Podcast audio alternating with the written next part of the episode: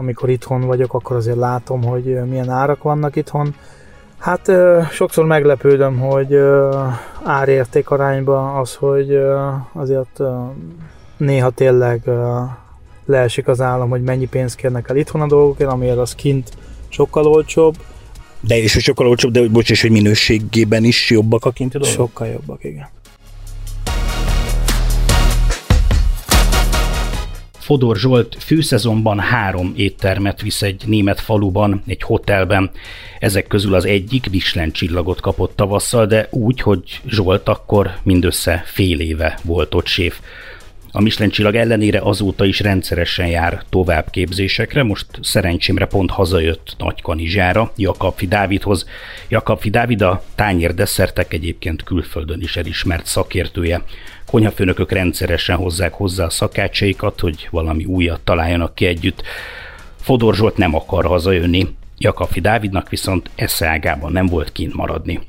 Fóris Mátyás vagyok, ez pedig a külföldön is elismert magyarokat bemutató kiment, bejött. Először Fodor Zsoltal beszélgettem. Mi pont Bergesgarten és Bischofswiesen között vagyunk. Aha. Elméletileg, a, ahova mi tartozunk, a Stangas, egy, egy kis falu, nem is tudom, szerintem ezerfős kis falu. És akkor az az étterem, aminek te vagy a séfje, ott egy szállodában működik, és kapott Michelin csillagot ha jól tudom, egy másik étterem is kapott ott a környéken egy Michelin csillagot, tehát ez azt jelenti, hogy van itt egy ilyen település, vagy annak egy a vonzás között, és ott van két ilyen étterem? Igen, hál' Istennek van kettő Michelin csillag, piros, és van kettő zöld.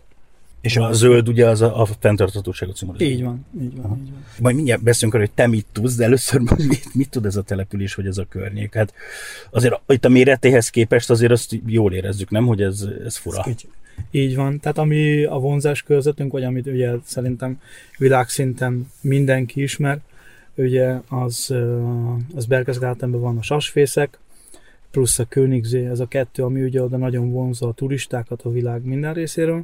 Ez nekünk egy nagy előny, ahhoz képest, hogy kis városhoz tartozunk, azért elég nagy a turisztikai élményünk, azért ott elég szép Na jó, de hogy mi, mi lehet az oka annak, hogy ott egy, egy ilyen, tehát konkrétan itt egymás dolgoz ennyire közel két étterem kap Michelin csillagot?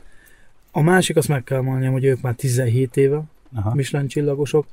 Ők a Kempinskinek az éttermét, tehát a Kempinski Hotel, ez egy öt csillagos szálloda, nekik van egy éttermük, külön gourmet étterem, ami már azért 17 éve ott működik, és 17 éve tartja a csillagát. 19 voltál, amikor kimentél, és akkor te már itt a gasztrómia területén működtél? Persze, már szakácsként jöttem ki. Tehát már amikor kijöttem, akkor is úgy jöttem ki, hogy tanult szakács voltam, csak hát ugye annak idején még nem igazán volt ez a nagy Michelin, ez a nagy fine dining őrület. Ennyi, azért ez egy óriási különbség volt. Amikor legeslegelőször kijöttem, már ide jöttem ki Németországba, Uh, Saarbrückenbe mentem, mondjuk az úgy, ez kicsit húzós volt, egy 1600 km az otthontól 19 évesen, az úgy az első hetek azért nagyon húzósak voltak, akkor még nem volt internet, nem volt mobiltelefon, azért a fülkés telefonból hazatelefonálni a családdal, levélbe tartani a kapcsolatot, az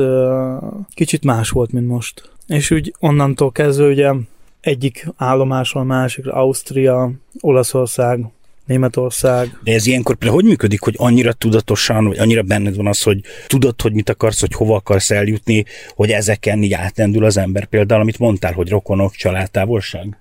Szerintem ezen nem lehet átrendülni.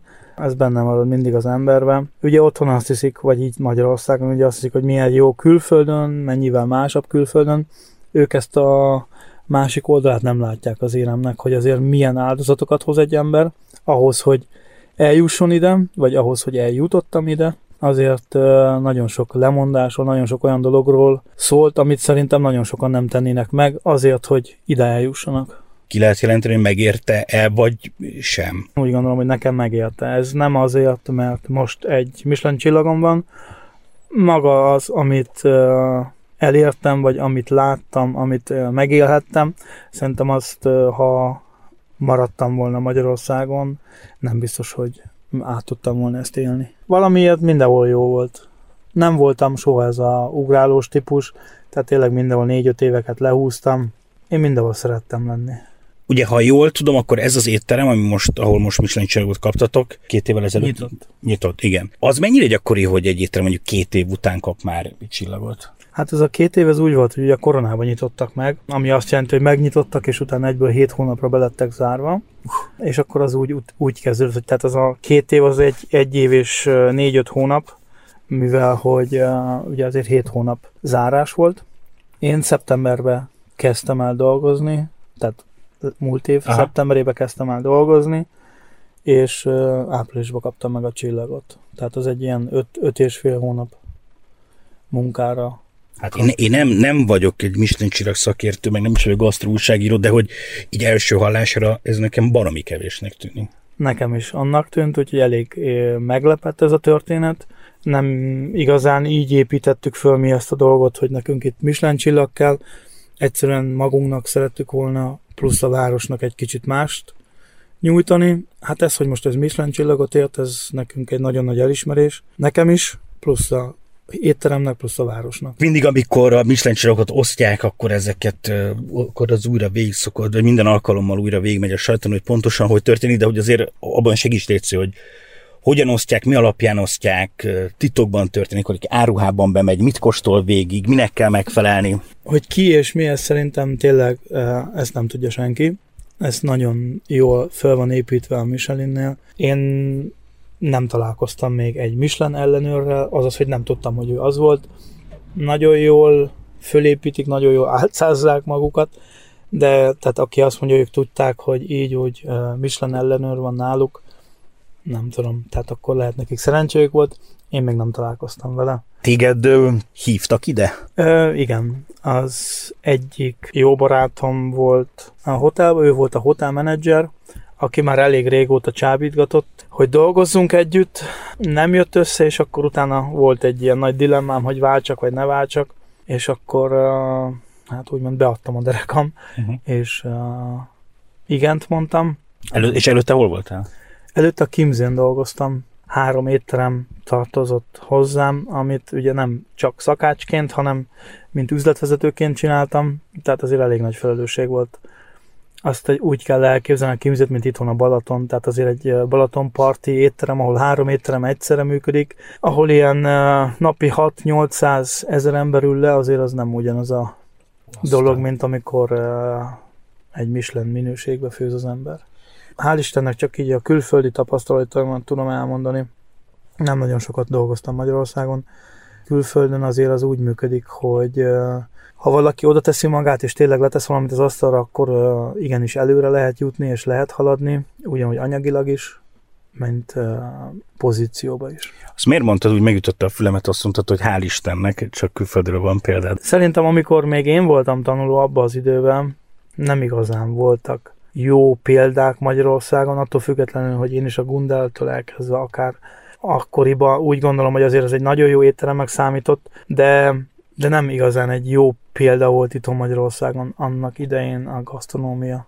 És azért itt kint külföldön, amikor 19 évesen kijöttem, akkor úgy, úgy nagyon melbevágott, hogy hoppá, ilyen is van. Tehát lehet ezt a gasztronómiát másképp is csinálni, nem csak úgy, mint ahogy amit tanult az ember, vagy amit látott az Mhm. ember. Kicsit mesélsz erről a más képről? Maga az emberekhez másképp állnak. Tehát itt azért uh, egy ember, nekik uh, fontos az étteremnek, maga a szakács, a konyhafőnök, az üzletvezető uh, nagyon fontos szerepet tölt be egy étterembe. Ő nélkülük szinte nem is nagyon működik ez a dolog, és azért meg is becsülik, és meg is fizetik, és tényleg tiszteletbe is tartják az embert. Akkor a mondjuk a 19 éves korodtól kezdve tulajdonképpen folyamatosan külföldön dolgozol, dolgoztál. Milyen időközönként jöttél, vagy jössz haza? Most ugye itt vagyunk Nagykanizsán, ez tök nagy mázli, mert tudunk beszélgetni, de hogyha mondjuk nem ilyen tanfolyamról van szó. Nagyon ritkán. Tényleg egyik oldalról azt mondom, hogy hál' Istennek a munka az kitölti nagyon sok időmet, ugye azt is jelenti, hogy akkor van forgalmunk. Amikor meg szabad időm van, akkor meg általában én is szeretnék egy kicsit kikapcsolódni, akkor inkább elutazunk valahova, ahol egy kicsit kipihenem magam, kis inspiráció, én megismerek más országnak a kultúráját, a kajáit, úgyhogy azt inkább arra használom ki. Hogy néz ki ott a, az élet? Tehát, hogy képzeljünk el egy hatalmas nagy hotelt, nagyjából, hogyha környezetet lefestett, hogy így hol vagytok. Nekünk maga az éttermünk az az, hogy a hotel egy uh, elég környezettudatos hotel, fából van, nincsenek nálunk tévék a szobában, nincsen klíma, nincsen minibár, attól függetlenül nagyon felszerelt hotel, viszont nagyon uh, odafigyelnek a környezettudatosságra, ugyanúgy a konyhán is mindenhol azért ezt megpróbáljuk uh, átvinni. Maga a hely, az soha nem gondoltam, hogy meg fogom szeretni, amikor így a hegyekben élek fönt, de, de tényleg uh, teljesen más, amikor reggel az ember föl kell, és akkor a teraszról a Watzman, ami 2700 méter magas, az van ott előtted, azért úgy jó, érz, jó érzés fog el, amikor fölkelek és megyek dolgozni. Ez így más. Nem gondoltam, hogy be fog jönni, de azért tényleg elég szép környéken lakunk. És ott két éttermet viszel? Hát két éttermünk van, az azt jelenti, hogy ugye van a hotel, hotelnak van egy étterme, ahol a házi vendégek ö, esznek, plusz ö, akik alakátra jönnek hozzánk. Az egy ilyen 80 és 90 fős étterem. Plusz nyáron van egy, ez az igaz tipikus német sörkertünk, amiben le tud ülni olyan 150-200 ember. Plusz van egy termünk, ahol ugye a esküvőket, különböző rendezvényeket tartunk, ami megint egy 200 fős mondjuk így azért, amikor teli van az étterem, minden egyes pozícióban, akkor van négy outlets nyitva, azért van mit csinálni. Stresszes amúgy? Nem. Szerintem az ember, ha jól tudja kezelni ezt a nyomás stressz, az szerintem az egy más. Itt, itt szerintem a gasztronómiában inkább egy nyomás van az emberen, amit, amit meg kell oldani, de az ember jól tudja koordinálni, meg organizációba, az, ezt meg tudja csinálni, akkor akkor szerintem ez működik. És alapvetően honnan jön, vagy miről szól ez a, ez a nyomás? Hát ugye ez az egész, föl, amikor megnézed a heti beosztást a vendégeknél, és akkor látod, hogy egyik nap 170 fő, másnap 200 fő, akkor a gourmet éttermed az négy napon keresztül minden nap nyitva van, mi csak szerdától szombatig vagyunk a gourméba, a többi az ugye rendes, a többi az rendes étterem van nyitva, de hát azért, amikor megnézi az ember a heti beosztást, akkor néha hogy elgondolkozik, hogy oké, okay, hogy oldjuk ezt meg, de hál' Istennek mondjuk itt van, hál' Istennek nekem egy, egy elég jó csapat, nem is kevesen vagyunk a konyhán, de ami a legfontosabb szerintem az, hogy tényleg van egy csapatod, aki igenis tök mindegy, hogy mi van, valahogy megpróbáljuk megoldani. Őket te válogatott ki? Volt, aki már ö, ott volt, amikor én idejöttem, meg volt egy-két srác, akit igen, én hoztam, úgyhogy ez mindenhol így működik szerintem, hogy, ö, hogy az embernek megvannak a, az ismerősei, vagy akivel már dolgozott együtt, vagy így, és akkor ez így működik a konyhán. De mondjuk a konyhán azért nagyon, ha még jó is a munkahelyed, nagyon sokáig az kevés olyan hely van, ahol 10-15 évig dolgozik egy ember, mert mm. előbb-utóbb szerintem befásul. Magyarokat viszel ki magaddal? Nem. Nincsenek magyar kollégák? Ö, nagyon ritka. De ez tudatos? Valahol igen. Na, mesélj erről. Nekem így majd kicsit nehezebb, ugye már 28-29 éve vagyok már most kint külföldön. Nincs is annyi ismerős, akiket ismernék és kimer, kihoznék így azért nehéz. Valakit kihozol, és uh, vakra hozol ki, vagy uh, nem tudod, hogy hogy dolgozik, mind dolgozik, az mind a két félnek rossz. Nekem is, meg annak, aki kijön, főleg akkor, amikor mint egy hét után azt mondja, hogy nem, ez nem is így van. Úgyhogy én általában nem nagyon hozok ki magamnak úgy senkit. Akiben megbízok, persze azt igen, de jó, de akkor, de akkor nem arról van szó, hogy mit tudom én az a tapasztalatot, hogy a magyar kollégák munkamorájával valami különösebb nagy probléma lenne? Nem. Szerintem a mai napig azért mi magyarok igen szépen megálljuk a helyünket külföldön. Én ezt úgy gondolom, hogy erre büszkék is lehetünk.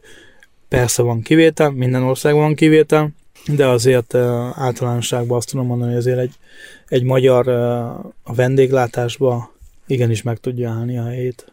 És azt hallott például, hogy ebből a szempontból hát olyan furán hangzik, hogy van hírünk?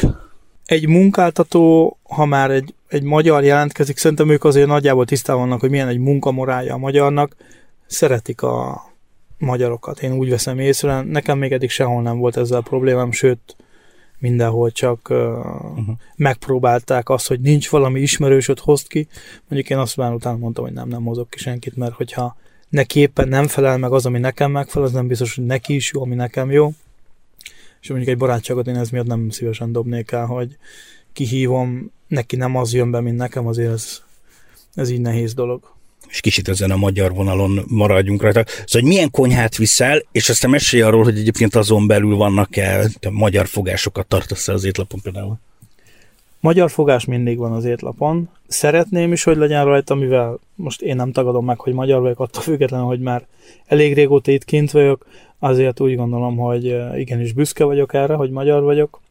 A vendégek is büszkék, amikor ugye beszélgetünk, hogy hú de jó, hogy magyar vagy, tetszik nekik ez a dolog, és mindig a gurméba is, és a rendes étlapunkon is mindenhol van magyar étel. Mindig valamit kitalálunk, amit így kicsit átalakítunk, felújítunk, vagy éppen újra gondolunk, de mindig van magyar étlap, vagy mindig van magyar étel az étlapunkon. Hát például mondja, miket szoktál feltenni?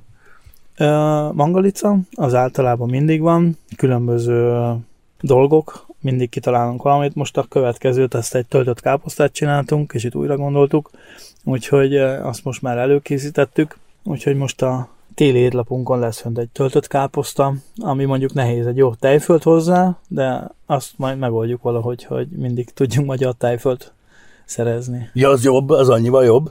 Igen. Nem azt mondom, hogy a francia rossz, de én úgy gondolom, hogy nem akarom elkorcsosítani az ételünket egy francia tejföllel. Te mennyi, mennyire kapsz szabad kezet a konyhában történtekben? Alkalmazkodni kell, nem tudom, a izé, bajor konyhához, tehát hogy vannak elvárások, vagy azt csinálsz, amit akarsz? Hát hál' Istennek igen, szabad kezem van, nem kell semmihez idomulnom, tehát azért, de azért megpróbálom én is úgy csinálni, hogy tehát nem a saját érdekeimet nézem természetesen, hanem a hotelnak az érdekeit nézzük, úgyhogy nálunk is ugyanúgy megvan a rántott hús, amit nem tudsz levenni az étlapról, attól függetlenül, hogy nem biztos, hogy én oda vagyok ezért a panírozott dolgokért, de tehát ez teljesen szabad kezem van, de igenis azért figyelünk oda, hogy minden egyes vendégkörnek megfeleljünk. És alapvetően mi, milyen, milyen konyhát viszel, vagy milyen jellemző rátok?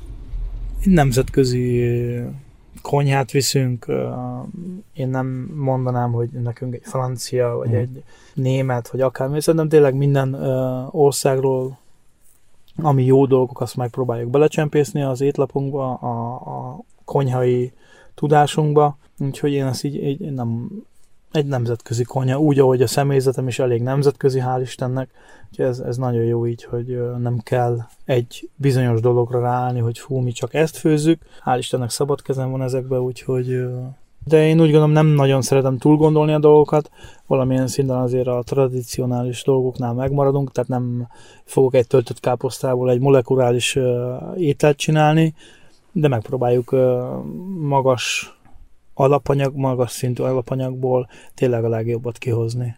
De például veled mondjuk az előfordul, hogy, hogy mondjuk nem a munkahelyeden vagy, és mondjuk azon kapod magad, hogy, hogy azon gondolkozol, hogy hogyan lehetne egy kicsit az ízén csavarni egyet valaminek. Hát sajnos igen, mindig, mindig ez van. Tehát ha valaki ebben benne van, szerintem hogy nagyon nehéz nem mindig a munkára gondolni, akkor is, amikor elmegy az ember szabadságra, és eszik valami jót, vagy elmegy egy étterembe, ott mindjárt azon filózó, hogy hogy tudod te ezt magadnak átalakítani, ami tetszik, hogy tudod becsempészni a te konyhádra, úgyhogy igen, sajnos ez szerintem szakmai általom. Hál' Istennek mondjuk a baráti kör is ugye a vendéglátós kör, úgyhogy így, így ennyiből egyszerűbb. Én szerintem azért így a gasztronómiában ez egy nagyon jó dolog, hogy szinte a második családod, sok embernek az első családja, és így is állnak az ember. Ez tényleg azért nagyon közel tudsz kerülni barátilag az emberekhez, tényleg nagyon jó barátságok alakulnak ki. Ez szerintem egy nagyon jó dolog. Aha. Honnan szereztek be az alapanyagokat például? Sok alapanyagot a helyi termelőktől tudunk beszerezni, Nekünk is van egy 26 hektáros területünk, ahol majd már most elkezdtünk, de ez a jövő zenéje még, ahol elkezdünk majd saját terményeket ültetünk, amit majd mi földolgozunk, hát a többit meg ugye mindig olyan helyről kell beszereznünk, amit éppen ahonnan tudjuk. Tehát nagyon sokat megpróbálunk a helyi termelőktől, de ugye nagyon sok minden nincs. Mennyire vagy tisztában ö, magyar árakkal, vagy olyan szívesen megkérdeznélek arról, hogy, ö, hogy össze tudod-e vetni a, azt, hogy nektek mennyi beszerezni dolgokat, és hogy mennyi ugyanez mondjuk idehaza? Hát ö, nem nagyon vagyok tisztában az árakkal, mivel keveset vagyok itthon, de azért vannak persze nekem is, amikor itthon vagyok, akkor azért látom, hogy milyen árak vannak itthon. Hát sokszor meglepődöm, hogy árérték arányban az, hogy azért néha tényleg leesik az állam, hogy mennyi pénzt kérnek el itthon a dolgokért, amiért az kint sokkal olcsóbb, De és sokkal olcsóbb, de hogy bocs, és hogy minőségében is jobbak a kinti dolgok? Sokkal jobbak, igen. Aha. Sokkal. Tehát most ez tényleg, szoktam én is látni, a, nem mondom ki, hogy melyik oldalakon, ez, hogy ő, ő itt vett, ő meg ott vett, és összehasonlítják minden, tényleg van különbség. De mi lehet szerinted ennek az oka? Hát ez jó kérdés. Nem tudom. tényleg, erre, erre szerintem nem nagyon lehet így válaszolni. De akkor vessünk össze még valamit, ami pénz, hogy mennyivel jobbak kint szerinted mondjuk egy, egy szakácsnak, vagy egy séfnek a, a fizetése, mint itthon? Hát szerintem teljesen más, mint itthon. Mondjuk megmondom, sajnos nem vagyok tisztában az itthoni fizetésekkel, ami mostani fizetés. Úgy gondolom, itthon is azért nagyon sokat fejlődtek, és nagyon sokat jó irányba fejlődtek. Fizetés területén is, munkaidő területén is, de persze egy ilyen e, nagyobb ország, mint egy Ausztria, vagy egy Németország, vagy Svájc, természetesen e, sokkal többet tudnak fizetni, mivel többet is kérnek el egy bizonyos ételért, ezért többet is tudnak fizetni egy szakásnak, egy konyhafőnöknek, vagy éppen tényleg egy ö, hotelmenedzsernek, mint, ö, mint itthon. Egy, egy Michelin csillagnak szerinted itthon más a megítélése, mint kint? Szerintem nem. Maga a megítélése szerintem az országtól is függ, plusz, plusz az emberektől függ. Itthon Magyarországon, hál' Istennek most már van kettő kétcsillagos éttermünk, ami szerintem egy óriási elismerés, de ők nagyon sokat le is tettek az asztalra ahhoz, hogy ezt a két csillagot megkapják. Szerintem senkinek nem kell bemutatni ezt a két embert, azt a munkásságot, azt a befektetett munkát, amit ők befektettek ebbe a két csillagba, azt nem kívánom szerintem senkinek. De szerintem a csillag az mindenhol ugyanazt jelenti. Egy csillag mindenhol egy hatalmas elismerés, és mindenkinek uh, egy olyan dolog, szerintem egy szakács, aki ebbe a fine diningba, vagy ebbe a kis gurmé világba dolgozik, mindenkinek egy olyan dolog, hogy um, szeretné valamikor egyszer elérni, de nem hiszem, hogy ez a leges legfontosabb. Célok? Tehát most így jól vagy, ezzel most még ellennél jó pár évig? Igen, úgy gondolom, hogy nem kell telhetetlennek lenni. Én úgy gondolom, ez az egy csillag és egy hatalmas elismerés. Nem tudom, tehát célok persze, úgy gondolom, hogyha valaki elér egyszer egy egy csillagot, valamikor az életbe szeretne hozzá még egyet. Úgy gondolom, hogy itt ezen a környéken még a három csillag azért egy nagyon nagy lépés. Mondjuk én úgy gondolom, hogy a Tamáséknál benne van. A harmadik csillag, ők azért egy külön világ, de most egyelőre azt mondom, hogyha most ez öt évig így marad, nekem az is nagyon jó. És akkor most itt Nagykanizsára hogy keveredtél, itt mi történik? Mert ugye, és erről is mesélj Léci, hogy a tanulás, hogy az milyen szerepet játszik a te életedben, meg hogy hogy néz ki az, hogy, hogy folyamatosan képzed magadat. Hát most itt Nagykanizsán, hál' Istennek már nem először vagyunk. A Jakabfi Dávidhoz szoktunk, a Dáviddal elég jó barátságban vagyok, elég régóta ismerjük egymást, és hál' Istennek ő tart tanfolyamokat, ahova rendszeresen a munkatársaimat elküldöm, sőt a Dávid is volt már nálunk, és most is majd jön márciusban. Ez a tanulás szerintem ez nagyon fontos dolog mindenkinek. Ugyanúgy, ahogy nekem is, látok új technikákat, új dolgokat, úgyhogy itt most Nagykanizsán azért vagyunk, mert uh, ugye Dáviddal megbeszéltük, hogy uh, tanít nekünk új dolgokat, új technikákat, uh, új tányérdesszerteket, úgyhogy ezért vagyunk most itt. Ez nálam így szokott, tehát van, hogy eszembe jut valami, és akkor így, ahogy a Dáviddal is, vagy például a Enzsol Balázsral is, hogy igen, rájuk írok, és és megkérdezem, hogy mi a véleményük, vagy ne, hogy tudnak, mit Mhm. mondanak ők, vagy ők mit ajánlanak, és akkor utána úgy valahogy összehozzuk ezt a történetet. És van olyan, akit te most nem tudom, hogy a legnagyobbnak tartasz jelenleg? Nehéz szerintem. Hál' Istennek azért most elég nagy a felhozatal, és elég magas szintű lett a gasztronómia. Nehéz így most egy embert kiemelni, de én még úgy gondolom mindig, hogy a Ferran Adria az egy nagyon nagy dolgot tett le annak idején, amit mai napig még mindenki használ és csinál. Hál' Istennek most szeptemberben volt lehetőségem rá, amikor a Rolling Pin díjátadon voltunk, és ott ő is kapott egy életműdíjat, és ott állt tőlem két méterre, és egyszerűen nem, ezt nem hiszem el. Hát az elbulit szerintem nem sok embernek kell bemutatni, ők megnyerték négyszer, a világ legjobb étterme volt, amit ő ez a molekuláris konyha, vagy ezt az egészet, amit újra gondolt, ezt az egész konyhai dolgot, tehát azért az, azt a mai napig mindenki használja. És azért ott tényleg um, ő egy olyan dolgot rakott le, amit a mai napig az emberek most még egy kicsit átalakítanak még jobban, természetesen az tíz év eltelt azóta, de az alapokat azért azt ő nagyon uh-huh. meghatározta. És akkor zárásként még annyit hadd kérdezzek meg tőled, hogy akkor ezek szerint igazából nem tervezed azt, hogy te Magyarországra visszaköltöz? Nem. Ez egyszerűen így most nem. Ez nem lesz. Most nem látom Aha. ezt magam előtt. Uh-huh. És az például benned van, hogy valamilyen tudást vagy ismeretanyagot hazahoz, vagy te azt mondod, hogy azzal, hogy te kint magyar ételeket felteszel az étlapra? Mm, haza így nem tudom, de nem, nem miért. Ez egy elég nehéz dolog, tehát azért elég régóta kint vagyok, nem igazán fordult meg az a fejembe, hogy most uh, bármikor is hazaköltözzem. De ez teljesen más. Igen, igen. Meg ugye ehhez készítettük a balmat. elmondjátok, hogy most miről zajlik a szakmai diskurzus? Hát, hogy, Na, de szelmesítek most, hogy itt kb. De, de, teljesen új a desszert, és ilyenkor próbáljuk, vagy én is próbálom az étterem, meg ugye a Zsoltnak, a csapatának az igényeihez igazítani, és akkor mindig egy kicsit hiába én tanítom őket, próbálunk, próbálok mindig az étteremhez simulni szakmailag, hogy ő neki mi az irányok, és abból a kettőből születik a végén egy, egy teljesen megfelelő középút. Tehát ez egy új desszert, és ennek most két variációt láthatjuk itt.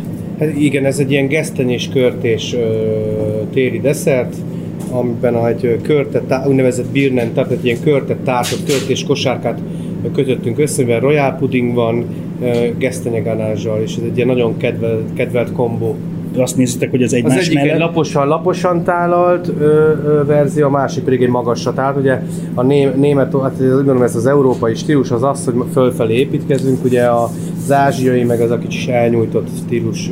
És akkor ezt a kettőt próbálom mindig megmutatni minden tanfolyam, hogy kicsit elmegyünk erre, és azért meg abba az irányba is.